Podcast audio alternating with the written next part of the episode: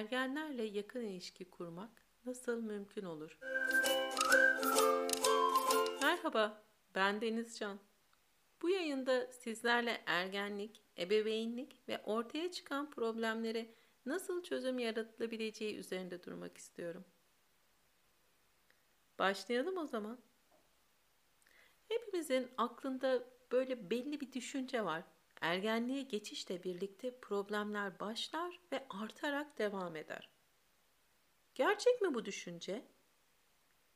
Çocuklar gençliğe doğru geçmeye başlayınca ebeveynler birçok problemle karşılaşacağını düşünür. Negatif etkili bu düşünce yapıcı bir ilişki yaratmaktan çok problemlere odaklanmaya sağlar ve bu düşünce bize her zaman için dışarıdan gelir. Oysa biz belki de ilk kez bir ergenle birlikte olacağız. Belki ilk kez ergenliğe geçmiş bir çocuğu yetiştiriyor olacağız ve bizim izleyeceğimiz yol, gideceğimiz yol bu problemleri ortaya çıkartmaya ya da çok çok arttırmayı sağlayacak bir yol olmayacak. Evet, bazı problemlerle karşılaşabilmek mümkün. Aslında ilk önce durumu tanımlama şeklimizi değiştirmek daha kolay bir yol izlememizi sağlayacaktır belki. Bu nedenle birkaç tane kavrama birlikte yakından bakalım istiyorum. İlk önce ergenlikle başlayalım. Ergenlik ailelerin korkulu rüyası gibi.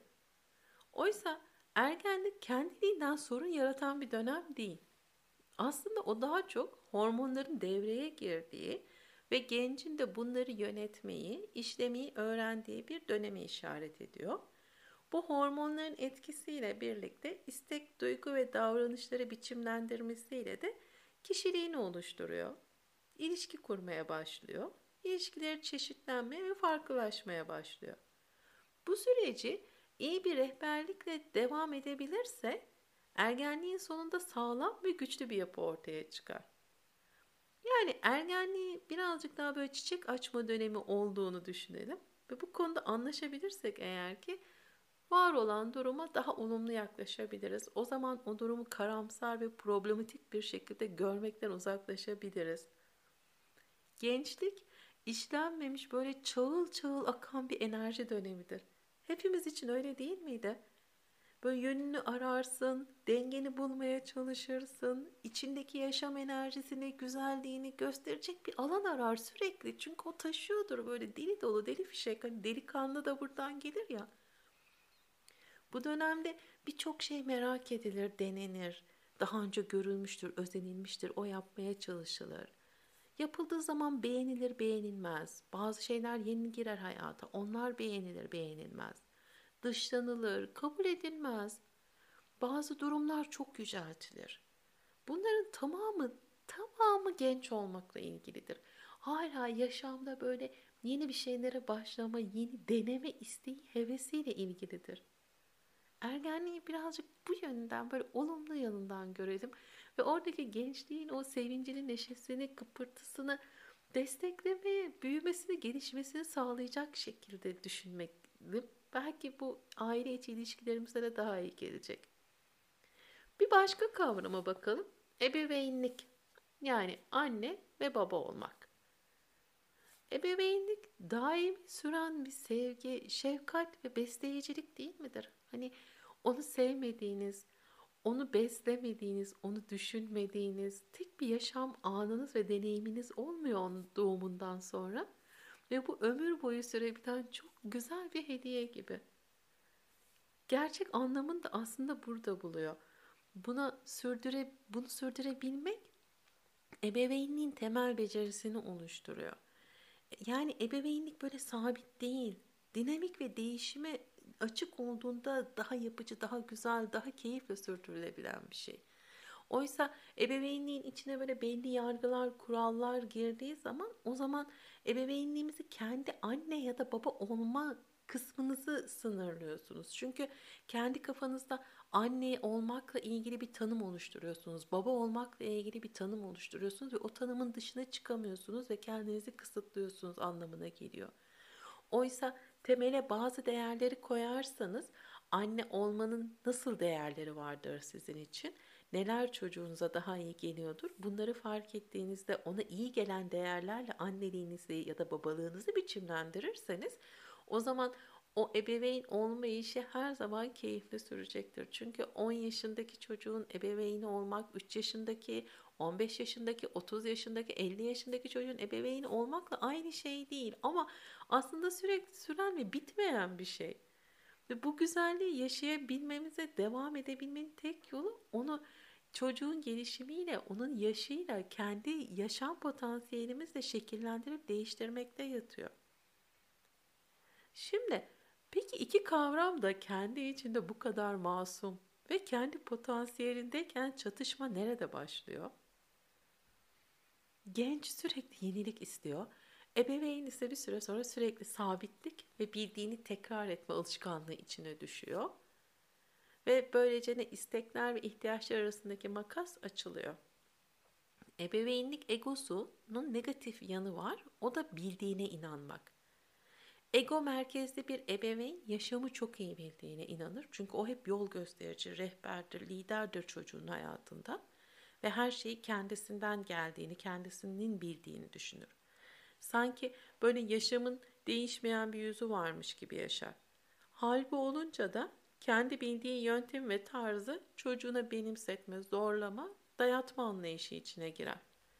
Oysa bir ebeveyn için yaşamdaki değişimin en temel görüntüsü büyüyen, gelişen ve serpilen çocuğudur. Yaşam sürekli devingen ve coşkulu bir yapı içerisinde olduğu için o çocuk büyüyüp gelişip serpiliyor zaten. Ebeveynler yine de bunu görmezden gelmeye eğilimlidir. Orada da başka kaygılar giriyor. Çocuk büyüyorsa ebeveyn yaşlanıyor mu? Mesela altta bir yerde böyle bir korku var olabiliyor birçok insanda. Bir ebeveyn değişime ne kadar dirençliyse ergenlik probleminde yaşanacak sorunlar da o kadar büyük olacaktır. Burada değişime direnç, yeniliğe kapalı olmak anlamında kullanıyorum.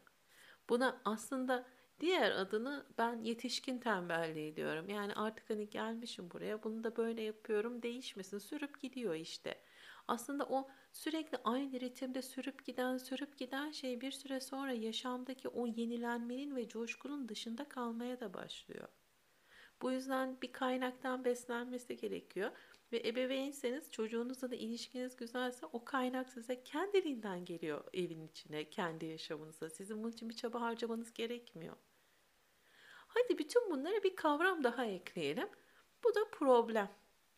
Sizin yaratıcı potansiyelinizi sunabileceğiniz bir alan aslında. Ama biz problem dediğimizde daha çok böyle karmaşık, bizi strese sokan, bizi üzen, bizi endişelendiren, bizi kaygılandıran şeyler görüyoruz. Ama tekrar ediyorum problem sizin kendi yaratıcı potansiyelinizi sunabileceğiniz bakir bir topraktır. Karmaşık olanı düzenleme ve yola sokma becerinizi göstereceğiniz bir alandır. Aslında deneysel yaşam diyorum ben buna. Geliyor, o güne kadar bir şeyleri öğrenmişsiniz, denemişsiniz, belli sonuçların neler olabileceğini biliyorsunuz. Oradayken bambaşka bir şey geliyor. Böyle karma karışık, düzene sokulması gereken, bir yola koyulması gereken alan. O zaman tam da işte o yaşam becerilerinin, kazandığınız becerilerin, bilgilerin uygulama alanı ve onları denemeye başlıyorsunuz. Bu aslında problemleri bir anlamda eğlenceli kılıyor. Peki çatışmanın içine başka ne giriyor? Probleme konu olanların yaklaşımı tabii ki. Çatışma sonucu ortaya çıkan probleme ergenin yaklaşımı asilik ve umursamazlık olması çok muhtemel. Bu normal. Ebeveyn ise genel olarak iki farklı yaklaşım belirler. İlki sorunu çözmek için sorun hakkında sürekli konuşmak, eleştirmek, hataları düzeltip bulmak, onları düzeltme çabasına girmek, olmuyorsa baskı altına almak ve gen- gencin yeni oluşan kimliğini baskılayıp delik deşik etmek. Yani bu buraya doğru gider. İkincisi ise problemi görmezden gelmektir.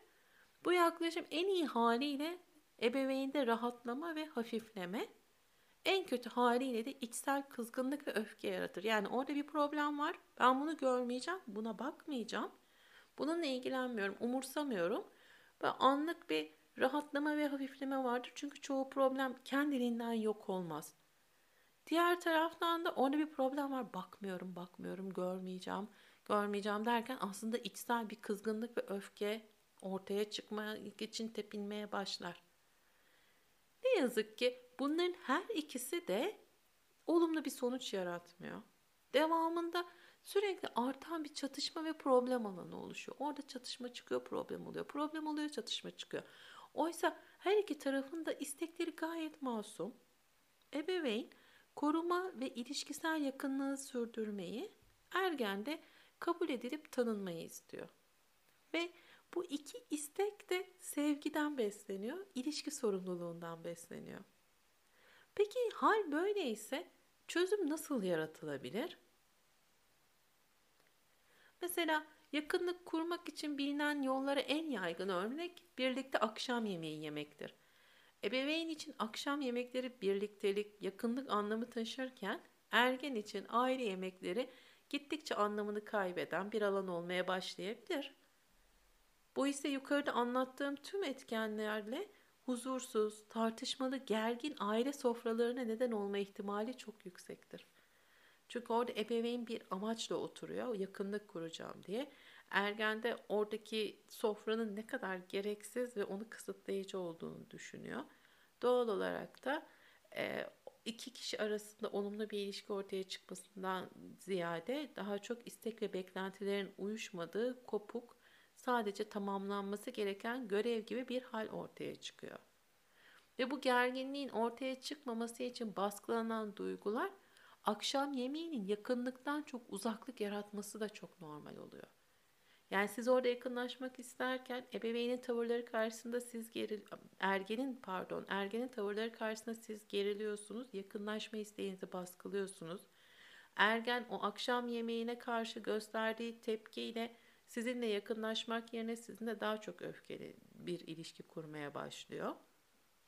Peki bu böyle oluyorsa biz o yakınlaşmayı nasıl sağlayacağız ve ilişkiyi nasıl sürdüreceğiz? Ve o problemi ortada var olan ilişkisel problemi nasıl aşacağız? Burada yine iş birazcık daha ebeveynin yenilenmesine, esnemesine ve daha farklı olasılıklara açılmasına doğru gidiyor. Bu konuda ısrarcı olmak yerine yani akşam yemeğinin gerekli ve yakınlığı arttıran bir öğe olarak görmek yerine ergenin önemli bulduğu aktiviteleri birlikte yapabilmek, onun isteklerinin karşılık bulması ve ilişkinin yapıcı olarak sürmesini sağlar. Bu aslında o çoğu zaman gözünüzde büyüttüğünüz kadar da zor bir şey değildir. Hani o aile değerlerinden çıkıp uzaklaşıyor ya da yanlış bir yere doğru gidiyor değil. Zaten ilk çocukluk yıllarında aile olmanın e, birlikteliği, huzuru, keyfi, neşesini e, yaşatabildiğiniz kadar yaşamıştır ve o değerleri öğrenmiştir artık içselleşmiştir o onda. Şimdi artık nasıl ki daha önce e, ilk çocukluk yıllarında 3-5 yaşında beraber evcilik oynadıysanız ya da işte araba sürdüyseniz, topu karşılıklı atabildiyseniz, saklambaç oynadıysanız onlar da sizin için hayatınıza, yetişkinlik döneminize oldukça uzak aktivitelerdi. Ama çocuğunuzla birlikte bunları yapabildiniz, o oyun saatlerini yaşayabildiniz ve onlarla güzel ilişki kurabildiğiniz için şimdi de onun yine bu konuda istekli ve hevesli olduğu konulara ortak olarak o alanlarda birlikte bir aktivitede bulunarak ilişkinizdeki yakınlığı sürdürebilirsiniz. Şayet siz burada ben onunla ilgilenmiyorum, o benim için önemli değil, o gençlerin işi, benim işim değil gibi çok kesin yargılarla kendinizi onun hayatınızdan ayırdığınızda o yakın ilişkiyi sürdürmeniz ya da birazcık sarsıldıysa, problemli, çatışmalı bir hale girdiyse yeniden yakınlaşmanız ve yapıcı bir hale getirmeniz oldukça zor olacaktır.